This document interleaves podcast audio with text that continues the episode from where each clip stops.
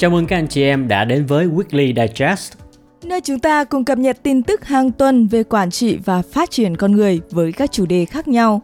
Trong chương trình ngày hôm nay, chúng ta sẽ cùng tìm hiểu về chủ đề hai mặt của văn hóa KOL trên LinkedIn với các mục chính bao gồm Tin thế giới, bức tranh kinh tế, chính trị, xã hội toàn cầu đáng chú ý trong năm 2024. tin trong nước, đối mặt với tình trạng nợ bảo hiểm xã hội, thách thức và giải pháp. Góc nhìn chuyên gia về hai mặt lợi và hại của hiện tượng KOL nổi lên từ mạng xã hội LinkedIn. Các event và ưu đãi nổi bật trong thời gian sắp tới. Và bây giờ, mời các anh chị em cùng theo dõi các nội dung chi tiết. Tin thế giới, bức tranh kinh tế, chính trị, xã hội toàn cầu đáng chú ý trong năm 2024. Thưa các anh chị em, trong những ngày đầu năm mới, chúng ta hãy cùng nhau xem qua một vài điểm nổi bật về nền kinh tế 2024 và những ảnh hưởng đến thị trường lao động thế giới. Sau 4 năm từ khi đại dịch Covid-19 lan rộng, thế giới đang đối mặt với những khó khăn lớn như là suy thoái, lạm phát đình trệ, khủng hoảng chi phí sinh hoạt và tài chính công bị tổn thương. Trong năm 2023, mặc dù đại dịch đã lắng xuống nhưng nền kinh tế toàn cầu vẫn chưa ổn định khi một số xung đột thế giới đang diễn ra. Một trong những điểm đáng chú ý là việc các ngân hàng trung ương lớn trên thế giới đã bắt đầu cắt giảm lãi suất, trừ ngân hàng Nhật Bản. Lợi ích của việc này là giảm lạm phát trong các nền kinh tế phát triển, mặc dù tác động vẫn chưa đạt đến mức lo ngại như trong năm ngoái. Sự chú ý đang tập trung vào việc ngân hàng trung ương nào sẽ là đơn vị đầu tiên cắt giảm chi phí vay, đặc biệt là trong bối cảnh suy thoái ở Mỹ và tiềm ẩn ở Anh cũng như là khu vực đồng euro. Việc các ngân hàng trung ương cắt giảm lãi suất có thể ảnh hưởng đến thị trường lao động qua việc ảnh hưởng đến chi phí vay. Lãi suất thấp có thể thúc đẩy hoạt động kinh doanh và tạo điều kiện thuận lợi cho việc mở rộng và tăng cường sức mua của doanh nghiệp. Tuy nhiên thì điều này cũng có thể dẫn đến những thay đổi về chiến lược kinh doanh, chiến lược nhân sự và tạo ra những sự cạnh tranh cao hơn giữa các doanh nghiệp để thu hút và giữ chân nhân tài. Các quốc gia nghèo nhất trên thế giới cũng đang đối mặt với khủng hoảng nợ từ khi đại dịch bắt đầu. Những vấn đề này bao gồm tốc độ tăng trưởng kém và lãi suất cao. Nhiều quốc gia nợ nhiều bằng đồng đô la Mỹ đang phải đối mặt với số tiền hoàn trả lên đến mức kỷ lục. Theo thống kê của Ngân hàng Thế giới thì trong 3 năm qua đã có 18 vụ vỡ nợ quốc gia. Khủng hoảng nợ ở các nước đang phát triển có thể gây ra áp lực tài chính lớn đối với doanh nghiệp. Việc ờ, tăng lãi suất và khả năng giảm nguồn vốn có thể khiến cho nhiều doanh nghiệp phải cắt giảm chi phí, bao gồm cả chi phí nhân sự. Điều này có thể dẫn đến tình trạng cắt giảm nguồn lực, mất việc làm và giảm cơ hội nghề nghiệp cho người lao động. Còn trong lĩnh vực phát triển trí tuệ nhân tạo tổng hợp thì các cường quốc đang tham gia vào một cuộc cạnh tranh khốc liệt. Sự cạnh tranh này tập trung vào khả năng tạo ra văn bản, video và nội dung số với tốc độ gần như ngay lập tức AI sáng tạo đã xuất hiện vào năm 2023 và dự kiến sẽ tiếp tục tăng trưởng nhanh chóng trong năm 2024. Cuộc đua về trí tuệ nhân tạo tổng hợp đặt ra những thách thức và cơ hội mới cho thị trường lao động. Nếu công nghệ có khả năng thay thế một số công việc thì người lao động sẽ phải thích ứng với những nhu cầu mới. Các chuyên gia cũng lo ngại về tình trạng tập trung quyền lực công nghệ và khả năng tạo ra gián đoạn thị trường lao động khi công nghệ AI sáng tạo tiến triển, dần dần thay thế cho con người ở rất nhiều lĩnh vực. Khi nói về triển vọng và thách thức thì chính phủ sẽ phải đối mặt với những thách thức pháp lý và chính trị mới đặt ra bởi các vấn đề kinh tế toàn cầu. Các biện pháp cần phải bảo đảm rằng lợi ích của sự tiến triển kỹ thuật không tập trung vào một số lớn các công ty và cũng cần thúc đẩy tái đào tạo nguồn nhân lực để họ có thể thích ứng với những thay đổi trong thị trường lao động. Năm 2024 còn đối mặt với những vấn đề quan trọng khác như là cuộc bầu cử tổng thống Mỹ vào tháng 11, rồi mối quan ngại về xung đột Mỹ-Trung, chiến tranh Nga-Ukraine và sự bất ổn của giá dầu. Chính phủ các nước sẽ cần đưa ra những hành động phù hợp, thận trọng và đúng thời điểm để đảm bảo một năm 2024 diễn ra mà không gặp quá nhiều khó khăn. Do đó, năm nay 2024 không chỉ là một thời kỳ thách thức mà còn là cơ hội để tái tạo thị trường lao động. Về vĩ mô thì các chính sách linh hoạt có thể giúp cho người lao động và doanh nghiệp vượt qua những thách thức, còn từ phía các doanh nghiệp và người làm quản lý Việc cập nhật liên tục và đầy đủ các thông tin, xu hướng mới cũng sẽ góp phần không nhỏ để tạo ra một môi trường lao động tích cực và bền vững trong tương lai cho cả doanh nghiệp lẫn người lao động. Tin trong nước, đối mặt với tình trạng nợ bảo hiểm xã hội, thách thức và giải pháp.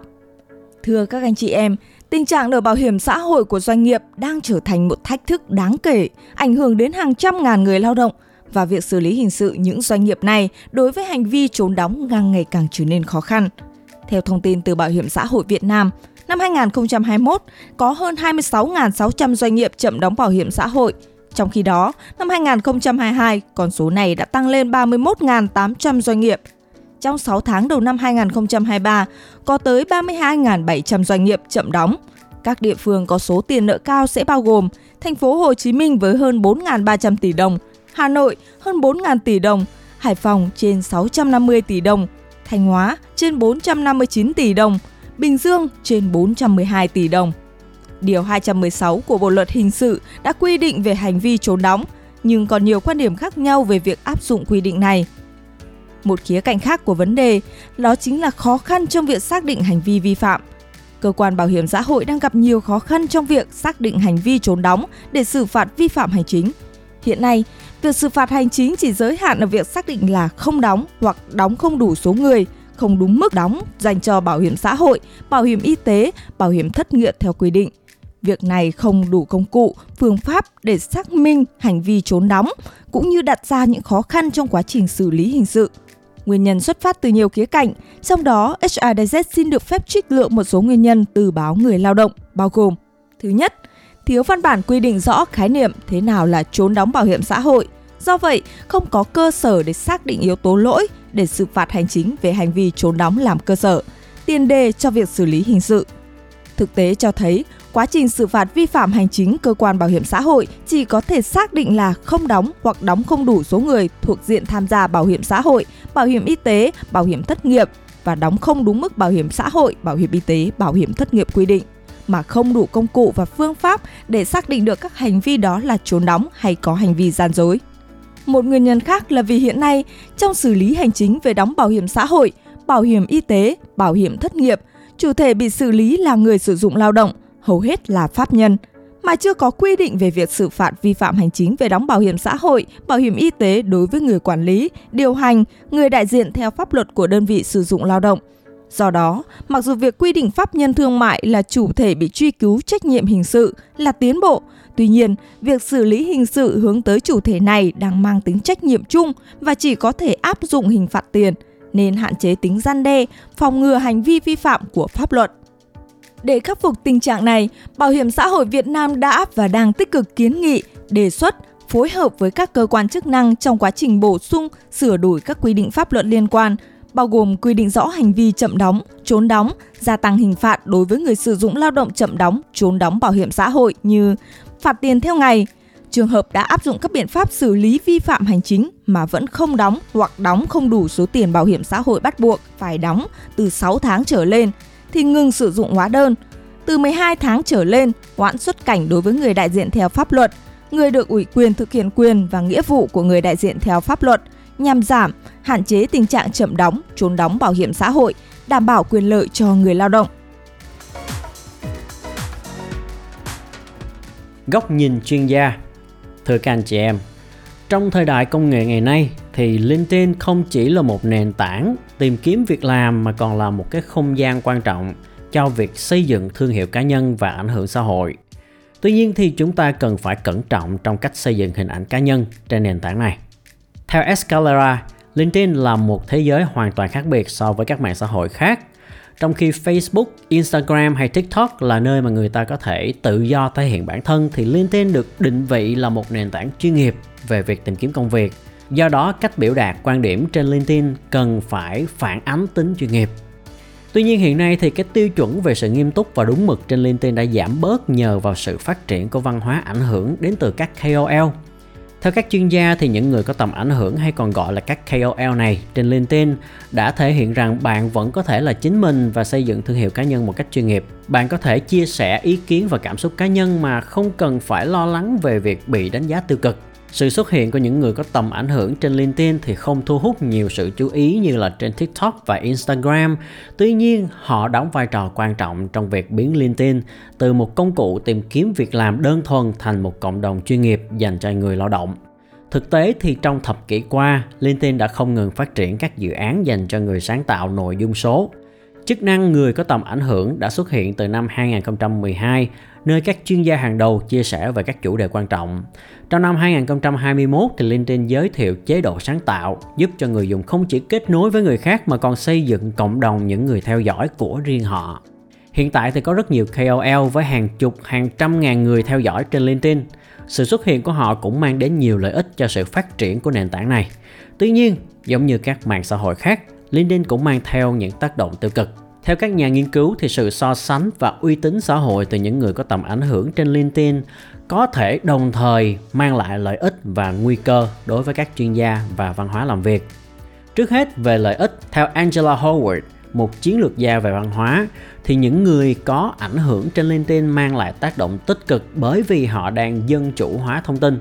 LinkedIn trở thành một nền tảng trao quyền cho mọi người học hỏi, kết nối và thay đổi góc nhìn về công việc. Trước khi à, đăng các bài như tôi vui mừng thông báo hay là các danh sách nơi làm việc tốt nhất trở nên phổ biến thì Howard cho biết nhiều người bắt đầu sự nghiệp với rất ít thông tin về công việc và môi trường làm việc lành mạnh. Theo cô, nhờ vào văn hóa người có tầm ảnh hưởng trên LinkedIn mà bây giờ chúng ta có thể đánh giá được văn hóa của tổ chức là độc hại hay lành mạnh và yêu cầu doanh nghiệp chịu trách nhiệm. Escalera, một trong những người có tiếng nói hàng đầu trên LinkedIn năm 2022 cho rằng việc tham gia tích cực trên LinkedIn đã giúp cho cô chữa lành các tổn thương từ môi trường làm việc. Có một nền tảng để chia sẻ những câu chuyện, cảm xúc cá nhân và kết nối với người khác giúp cô mở rộng tầm nhìn với nhiều khía cạnh của sự nghiệp và cuộc sống. Tuy nhiên về nhược điểm thì các nền tảng xã hội bao gồm cả LinkedIn có thể dẫn đến những cái sự so sánh không lành mạnh, gây ảnh hưởng tiêu cực đến sức khỏe tinh thần khi những người có tầm ảnh hưởng chia sẻ về cuộc sống và công việc của họ, người khác có thể so sánh và cảm thấy áp lực ví dụ như, nếu một người có tầm ảnh hưởng, đăng bài về việc họ là một doanh nhân thành đạt và thường xuyên đi du lịch tới Nam Mỹ, thì người đọc có thể cảm thấy áp lực và bắt đầu so sánh với cuộc sống của mình. Hành động so sánh này ít nhiều có thể dẫn đến stress và thậm chí là trầm cảm. Do đó, chúng ta cũng cần phải phân biệt giữa việc sử dụng LinkedIn để so sánh hay sử dụng LinkedIn để học hỏi. Nếu bạn sử dụng LinkedIn để nắm bắt xu hướng lãnh đạo, giải quyết thách thức nơi làm việc và phát triển bản thân thì đó là một cái điều rất là tích cực. Nhưng nếu bạn đang so sánh thành công của mình với người khác thì bạn sẽ cần phải xem xét lại định nghĩa của bạn về cuộc sống và sự thành công. Vì mỗi người chúng ta sẽ cần có một cái định nghĩa về sự thành công của riêng mình phù hợp với mục tiêu công việc và ý nghĩa cuộc sống của chính mình chứ không phải là copy từ một người khác một khía cạnh khác, theo Howard thì các nhà quản lý sử dụng LinkedIn để xây dựng thương hiệu và tuyển dụng cần phải nhớ rằng văn hóa người có tầm ảnh hưởng có thể tạo ra tình trạng tuyển dụng không công bằng hoặc là không chính xác. Từ góc độ nhà tuyển dụng, LinkedIn là một nền tảng mạnh mẽ để chuyển giá trị nhân viên thành hiện thực. Nhờ vào LinkedIn thì chúng ta có cơ hội chia sẻ cách mà chúng ta thực hiện công việc, tạo ảnh hưởng đến nhân viên, thúc đẩy sự phát triển kinh doanh hay là áp dụng văn hóa công ty. Tuy nhiên, khi sử dụng mạng xã hội như là một công cụ tuyển dụng, thì các nhà quản lý cũng cần phải tỏ ra thành thực về những thành kiến của mình. Chúng ta không nên so sánh thương hiệu cá nhân của một ai đó với khả năng thành công của họ. Ví dụ như nếu một người có hồ sơ LinkedIn hoặc là Instagram thu hút, thương hiệu cá nhân hào nhoáng và nhiều bài đăng, thì chúng ta có thể nghĩ rằng họ rất là tài năng nhưng trên thực tế thì họ có thể chỉ giỏi quảng bá bản thân, trong khi chúng ta đang tìm kiếm một chuyên gia thật sự Do đó, việc chú ý đến những điểm trên sẽ giúp chúng ta xây dựng một môi trường làm việc công bằng và đa dạng hơn, tập trung vào tài năng thực sự thay vì chỉ chú trọng vào mức độ nổi tiếng trên mạng xã hội. Bên cạnh đó, việc xây dựng thương hiệu cá nhân đòi hỏi thời gian, tiền bạc và công sức. Do đó, những chuyên gia sử dụng mạng xã hội để tìm kiếm nhân tài cần phải tự hỏi liệu họ có đang đánh giá công bằng và khách quan hay không. Điều này giúp cho họ tìm ra người phù hợp mang lại lợi ích lâu dài thay vì chỉ tập trung vào những hình ảnh thương hiệu mang tính ngắn hạn.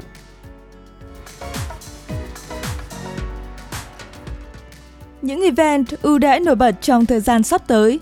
Thưa các anh chị em, trong chương trình ngày hôm nay, HR Digest xin trân trọng giới thiệu đến quý anh chị em những event ưu đãi nổi bật sắp tới như sau. Thứ nhất, event trực tuyến từ Sherm webcast Building a Sense of Belonging at Work in 2024 tạm dịch là xây dựng cảm giác thuộc về nơi làm việc vào năm 2024. Webcast sẽ thảo luận về những chiến lược và insight mới nhất để xây dựng văn hóa gắn kết trong tổ chức năm 2024. Webcast sẽ được diễn ra vào 2 giờ chiều ngày 22 tháng 1 năm 2024 theo giờ bờ đông nước Mỹ, tức 2 giờ sáng ngày 23 tháng 1 năm 2024 theo giờ Việt Nam. Nếu các anh chị em không tham gia trực tiếp được thì vẫn có thể xem lại bản ghi hình của buổi webcast để cùng cập nhật các thông tin hàng đầu về chủ đề phát triển đội ngũ quản lý, lãnh đạo và nhân sự. Cũng thông qua các webcast như thế này, các anh chị em hiện đang có chứng chỉ SHRM có thể apply và nhận được một tín chỉ chuyên môn PDC. Mời các anh chị em tham khảo thông tin chi tiết sự kiện và link đăng ký ở dưới phần description hoặc trên website của HRDZ. Thứ hai, điền khảo sát Employer Branding Việt Nam 2023 nhận ngay những phần quà cực hấp dẫn được tổ chức bởi Talent Brand và hỗ trợ truyền thông bởi HRDZ. Khảo sát về thương hiệu nhà tuyển dụng nhằm giúp lan tỏa những nhận định giá trị của anh chị em đối với mảng Employer Branding để góp phần nâng cao hiệu quả của thương hiệu nhà tuyển dụng tại Việt Nam. Ban tổ chức rất mong nhận được sự quan tâm từ các doanh nghiệp đang hoặc sẽ có dự định vận hành tại Việt Nam. Các anh chị em là đại diện phòng nhân sự, thương hiệu nhà tuyển dụng, tuyển dụng và những bộ phận liên quan. Khi tham gia khảo sát, các anh chị em sẽ nhận lại những lợi ích độc quyền sau. Thứ nhất, trở thành người đầu tiên nhận báo cáo phân tích giúp anh chị em có góc nhìn sâu sắc hơn về thị trường để lên kế hoạch cho năm 2024. Thứ hai, nội dung khảo sát như một checklist chi tiết hỗ trợ giúp cho anh chị em đánh giá lại chiến lược hiện tại cũng như xác định những khía cạnh mới về thương hiệu nhà tuyển dụng. Thứ ba, cơ hội trở thành một trong 10 người may mắn nhận được một trong các khóa đào tạo hoặc phiên mentoring độc quyền của Talent Brand. Hạn cuối điền khảo sát sẽ là ngày 18 tháng 1 năm 2024. Mời các anh chị em tham khảo thông tin chi tiết và link khảo sát dưới phần description hoặc truy cập các trang thông tin của HRDZ tại các group Facebook, LinkedIn, fanpage để có thể tham gia khảo sát này. Và event cuối cùng đó chính là webinar về tâm lý ứng dụng Manager as Para Helper Practices for HR and Helper Your Care for EAP và đối tác tổ chức. Những kiến thức và kỹ năng sẽ được chia sẻ trong webinar này bao gồm các yếu tố kích hoạt căng thẳng và khủng hoảng tâm lý trong công việc, các dấu hiệu tâm ý bình ổn và bất ổn của nhân viên, quy trình, mô hình và các thực hành hỗ trợ ổn định tâm lý trong vai trò của HR và leader. Webinar được tổ chức miễn phí hoàn toàn và trực tuyến qua nền tảng Zoom, được diễn ra từ 19 giờ 30 đến 21 giờ 30 thứ năm ngày 25 tháng 1 năm 2024. Mời các anh chị em tham khảo thông tin chi tiết và link đăng ký dưới phần description và trên website của HR Digest. Mọi câu hỏi hoặc đóng góp về mặt nội dung, xin vui lòng liên hệ Podcast Nhân sự tại podcastnhân sự org hoặc truy cập vào website hrdz.com.vn. Cảm ơn các anh chị em đã quan tâm theo dõi Weekly Digest. Hẹn gặp lại các anh chị em vào thứ bảy tuần sau.